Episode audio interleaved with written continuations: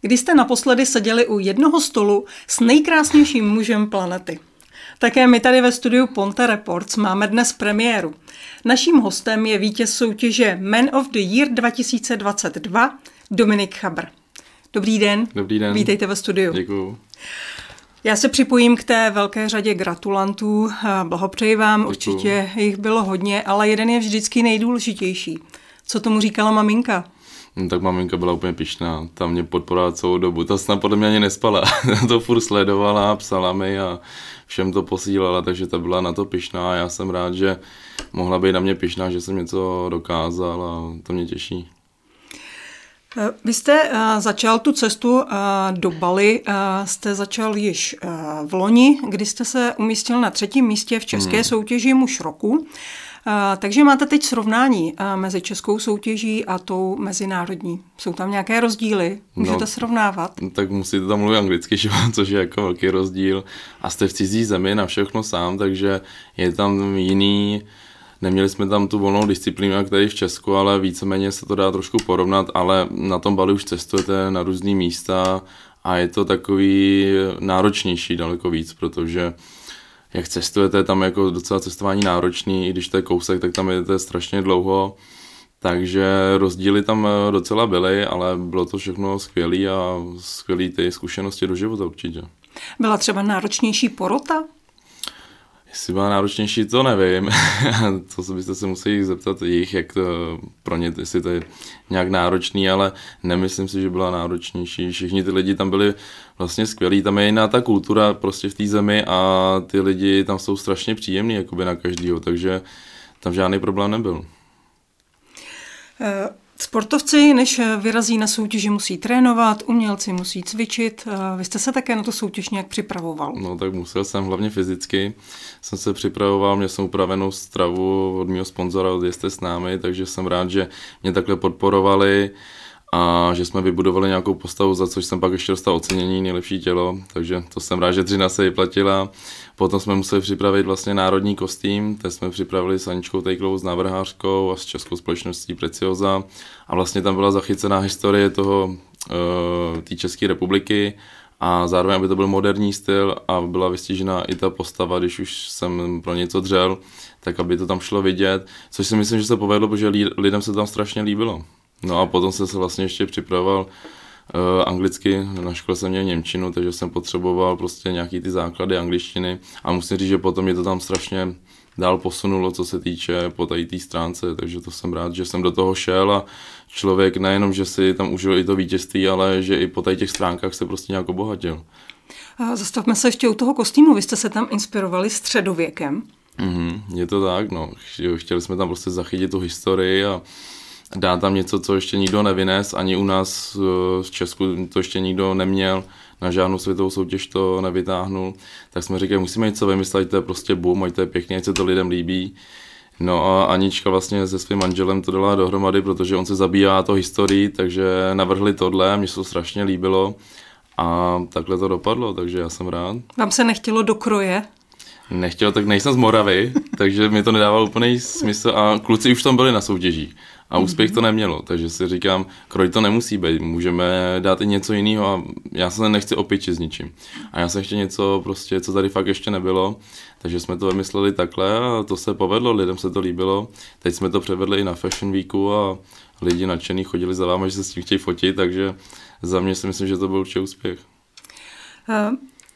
Byla tam tvrdá konkurence mezi soutěžícími. Třeba u ženských soutěží krásy se hodně mluví o tom, že se tam děvčata dělají na schvály, takové to projímadlo do kávy. Měli jste tam taky tuhle tvrdou, nelítostnou konkurenci?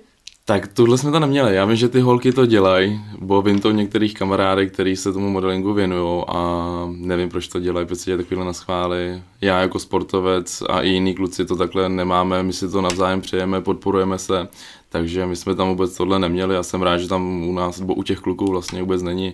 I tady v Česku, co jsme byli, tak bavíme se do dneška, vídáme se, jsme v kontaktu.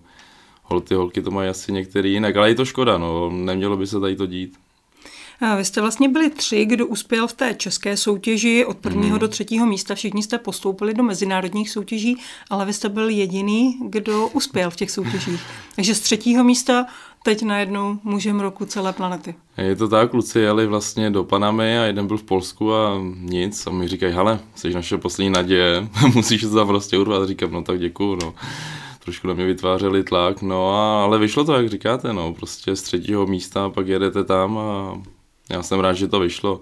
Říkám, dřel jsem celý rok a když už do něčeho jdu, tak pořádně, takže jsem nic nepocenil a ono to vyšlo. Jaké byly ty oslavy po tom, co jste se dozvěděl, že jste tedy vítězem, mužem roku? No tak tam, myslíte v tom zahraničí? Ano, v Bali. Tak tam moc velké oslavy být nemohli, protože my jsme potom měli ještě zase nějaký program, ale s klukama jsme si sedli, nějak to oslavili, ale nějaké velké oslavy u toho nebyly, to spíš až teď budou nějaký probíhat, ale já jsem se ještě do teďka nezastavil. A nějaký kluci už jeli potom druhý den domů, protože už pak byl konec soutěže, no ale já pak mě dal program, že jo? Takže já jsem tam byl další 3 týdny a cestoval jsem potom Bali a do různých zemí, takže nějaký... Ale tam jste si užíval slávu. Tam jsem si užíval slávu, to je pravda, tam musím říct, že ty lidi to brali úplně jinak a oni vás tam prostě všude uctívají, chodí za váma a chtějí se s váma fotit, takže to bylo strašně hezký, no, jako tohle jsem se užíval po téhle stránce. To, co mají tady ty celebrity v Česku, tak to je nic, to, co jsem měl tam já, takže to musím říct, že to bylo fakt strašně nádherný. Je nějaký rozdíl právě ve vnímání té soutěže a prestiže té soutěže mezi Asií a Evropou? No určitě hodně velký, tam tím prostě žijou. Já když jsem byl v Malajsii a po rotě jsem tam byl pro ty děti, tak vlastně tam už od 4 let prostě ty holčičky chodí na podpatkách, mají šaty upravený, já se jenom koukal, jsem to ještě v životě neviděl. Ale slušilo jim to, mají to hezky zorganizovaný a tam prostě za váma každý chodí. Já jsem šel jenom na výlet, na sopku jsme šli a lidi vás staví z dálky, už na vás řvou, hele, Man of the Year a jdou se za váma fotit, jo. Takže tam tím jsou docela posedlí a zase je to dobře, jako ty lidi tam uznávají, když jakoby dřou, tak jim to takhle i vrací a musím říct, že když jsem koukal to publika, když jsme byli v té porotě, tak je neskutečně podporou. To jsem tady třeba v Česku vůbec nezažil na takovýchhle soutěžích. Ale je to hezký, že se takhle ty lidi mají rádi, podporujou se, je to úplně něco jiného. A dostával jste tam už i první nabídky k sňatku? Dostával. A nejenom v Malajsii, bylo to i na Bali a i v Tajsku, takže chodili tam za mnou ty ženský holky a říkali mi to. A když to říkají v tom jejich jazyce, tak ten ředitel mi říká, Dome, víš, co ti říká? Říkám, no nevím, pej, no vem si mě. Takže tam chodili a oni, jako když vidí Evropany, tak to je trošku jako jiný a jsou z nich trošku hotový, no. Takže bylo to jako zajímavý zpestření. A odolal jste? Ne, no. Všechno bylo v pohodě, nikam, nikde jsem si žádnou nevzal, takže v pohodě. Já jsem stále single. Ale píšou furt. Ale nějaké jiné nabídky, ty ale asi jsou, teď přicházejí, že? Myslím tady ne k sňatku, ale nějaké seriózní pracovní nabídky. Tak ty pracovní nabídky chodí. Musím říct, že jak tady v Česku, tak chodí i z toho Bali a z té Malajsie. A každý den se s nima v kontaktu, takže přemýšlím, že tady si pak vyřídím nějakou práci a že bych se tam potom vrátil. Protože když se to naskytne, ta možnost, tak proč to nevyužít? A v Česku tady mám hodně, takže teď určitě pobudu nějakou dobu v Česku, udělám si, co potřebuju a pak přemýšlím, že bych se vrátil, protože příští rok tam stejně musím, ale já jsem se vrátil a chce se mi asi docela zpátky, no tady je ta zima a tam prostě jsem si navykl na to teplo, říkám, já musím zpátky, takže uvidíme a chtěl bych se určitě vrátit, jako nabídky tam jsou, takže je to v plánu. Budete se teď věnovat modelingu hlavně? Tam asi přicházejí ty nabídky. Jo, určitě. Tam to chodí hodně, ať už to je různý focení, přehlídky, reklamy, takže to tam chodí a budu se určitě tomu věnovat. Když ty nabídky jsou, tak toho chci využít. A je to to, o co se v té soutěži hraje, že se vlastně dostanete do povědomí a přicházejí zajímavé nabídky. Aspoň myslím, že v ženských soutěžích to tak bývá, že to otevírá cestu ke kariéře. Tak je pravda, že tady to otevře hodně dveře, protože najednou jste vidět všude vlastně po celém světě a ty lidi vám prostě píšou, volají vám, nabízejí vám různé nabídky, takže to je pěkný a já toho chci využít, protože kdybych to neměl rád, tak do té soutěže nejdu a jelikož mě to baví, tak se tomu věnuju a když už to tam je, tak to určitě využiju. Proč jste vlastně do té soutěže šel? Myslím už do té první české. Bylo to z nějakého hecu? To tak bývá dost často. Tak hec to úplně nebyl. Oni už mi to říkali jakoby lidi dřív, ale běž to zkusit, ty se na to hodíš. A říkám, ne, dejte mi s tím pokoj, já do toho nejdu. A pak jsme seděli nějak s kamarádem právě na večeři, tak u piva jsme to nějak tak probírali. A nějak jsme na to narazili prostě a říkáme, hele, tak si tam přihlašne. No tak mě překecal, přihlásil jsem se tam, odeslali jsme to a říkám, hele, když už se tam hlásím, tak jako do finále, on blázne, tam se v životě nedostaneš. Ale pak přišla pozvánka na casting, vyšlo to a pak rovno té 12 šup hned 3. místo, takže jsem byl rád a pak jsme se tomu zasmáli, že vlastně takhle to vyšlo, no a pak vlastně automaticky jsem dostal nárok na tady tu světovou soutěž a to jsem pak už nechtěl vůbec podcenit a připravoval jsem se stejně tvrdě jako na tom muže roku a ono to vyšlo, no a říkám, tvrdá práce prostě je pak znát. My jsme tady možná nezmínili, že vy jste z Mostu, že jete v Mostě a v roce 2016 Tomáš Martinka, také z Mostu, vyhrál soutěž Mr. Global. Tady v Mostě se nějak rodí tihleti krásní muži? Je to možný, já nevím, ale jsme jediný dva vlastně s Tomášem, který to v Česku vyhráli a oba dva z Mostu, no, takže... To už nemůže být náhoda. Asi ne, nevím. David Novotný, vlastně ředitel soutěže muž roku, říkal, až přijde pozvánka z Mostu, automaticky bereme, protože Most vyhrává. Takže je to zajímavý, no, že zrovna jenom dva z Česku a zrovna dva z Mostu, ještě se s Martinem známe. A takže jsme to jako vyhráli, no. Asi se tady rodí jako něco zajímavého. Takže město uhlí, město dromů a město krásných mužů. Asi nám to prospívá. A jsou tady i krásné ženy v Mostě? Já bych řekl, že jo. Jako myslím, že celkově v Česku jsou hezký tady ženy. I na Slovensku, že tady určitě budou. Takže budete hledat spíš tady v Česku, než v té Asii. Tak jsem z Čech, takže asi pochopitelně Češku, ale musím říct, že i tam některý byli zajímaví. Tak to si možná necháme po pořadu. Chci se vás ještě zeptat na vaše herecké začátky, protože vy jste se teď nedávno objevil v seriálu televize Vojo Praha den a noc. Mm-hmm. Je to nějaká reality show, která mi trošku připomíná seriál Přátelé. Mm-hmm. Jaká je vaše zkušenost s hraním a je to to, čemu byste se chtěl třeba věnovat? Tak já bych se tomu chtěl třeba věnovat později, kdyby přišla nějaká nabídka další. Teď jsem tam vlastně hrál manažera Bystra, vyzkoušel jsem si to a bavilo mě to, tak už jsem na ty kamery trošku jakoby zvyklý, takže mi to jakoby nedělá problém před nima mluvit a nějak se tam jakoby projevit. Takže to byla super zkušenost určitě do budoucna, člověk to pak může zúročit do nějaký další, nějakého filmu či seriálu, že jo. Takže když něco přijde, rád bych něco vyzkoušel. Musím říct, jako bych o to zájem měl. Co vás na tom hraní bavilo? No, tak co mě bavilo, tak nějak tak celkově prostě mě to baví před těma kamerama, nějak jsem si na to navyknul, což je jako docela směšný, protože dřív jsem byl strašně stydlivý. Já jsem se jako styděl strašně moc, ale udělal jsem nějaký progres vlastně, jak jsem byl v té soutěži, tak člověk to odbourá.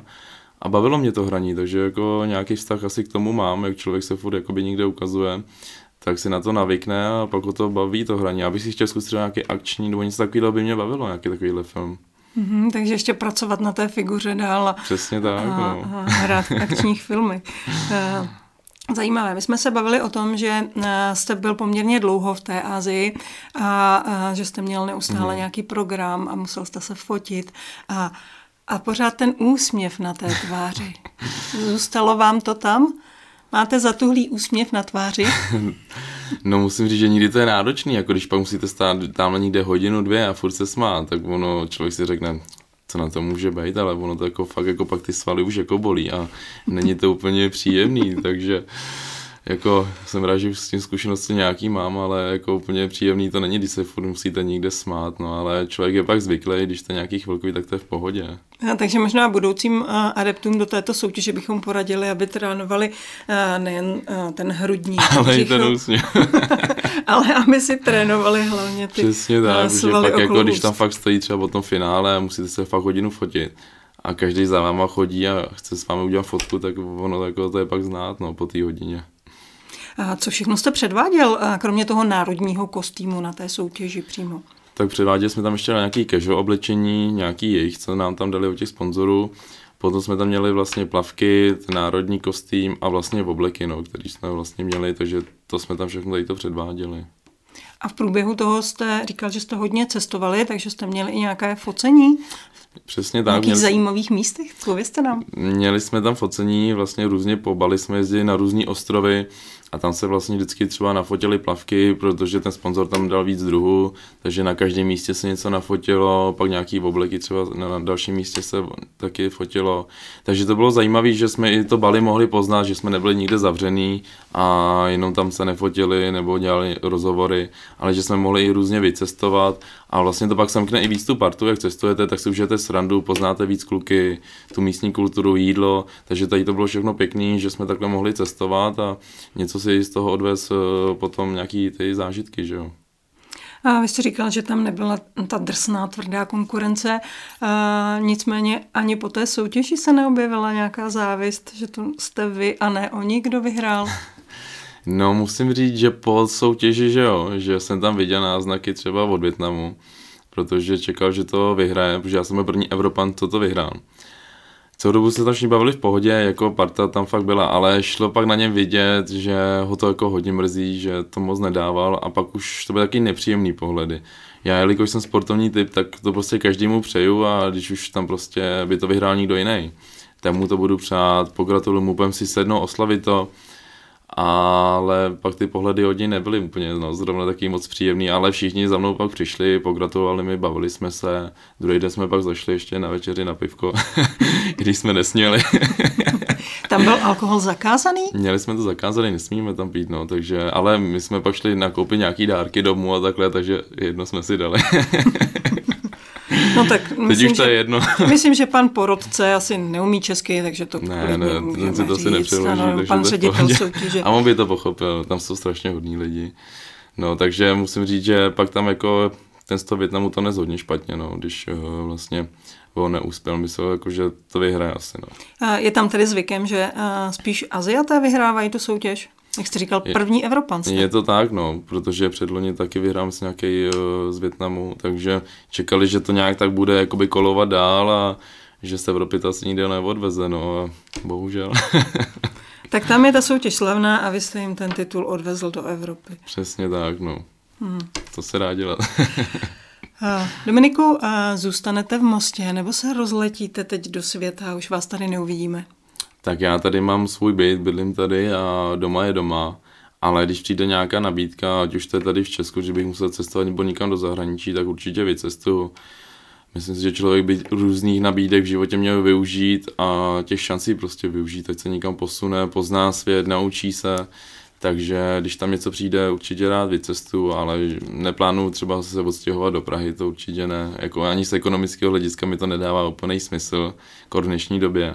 Takže máme to kousek, já si dojedu, nemám s tím problém a cestování mi vůbec nevadí, já jsem na to zvyklý. Dominiku, já vám moc děkuji za rozhovor a přeju vám hodně úspěchů i v budoucích letech coby reprezentanta soutěže Man of the Year. Já taky moc děkuji. Dnešním hostem studia Ponte Reports byl vítěz soutěže Man of the Year, nejkrásnější muž planety z Mostu, Dominik Chabr.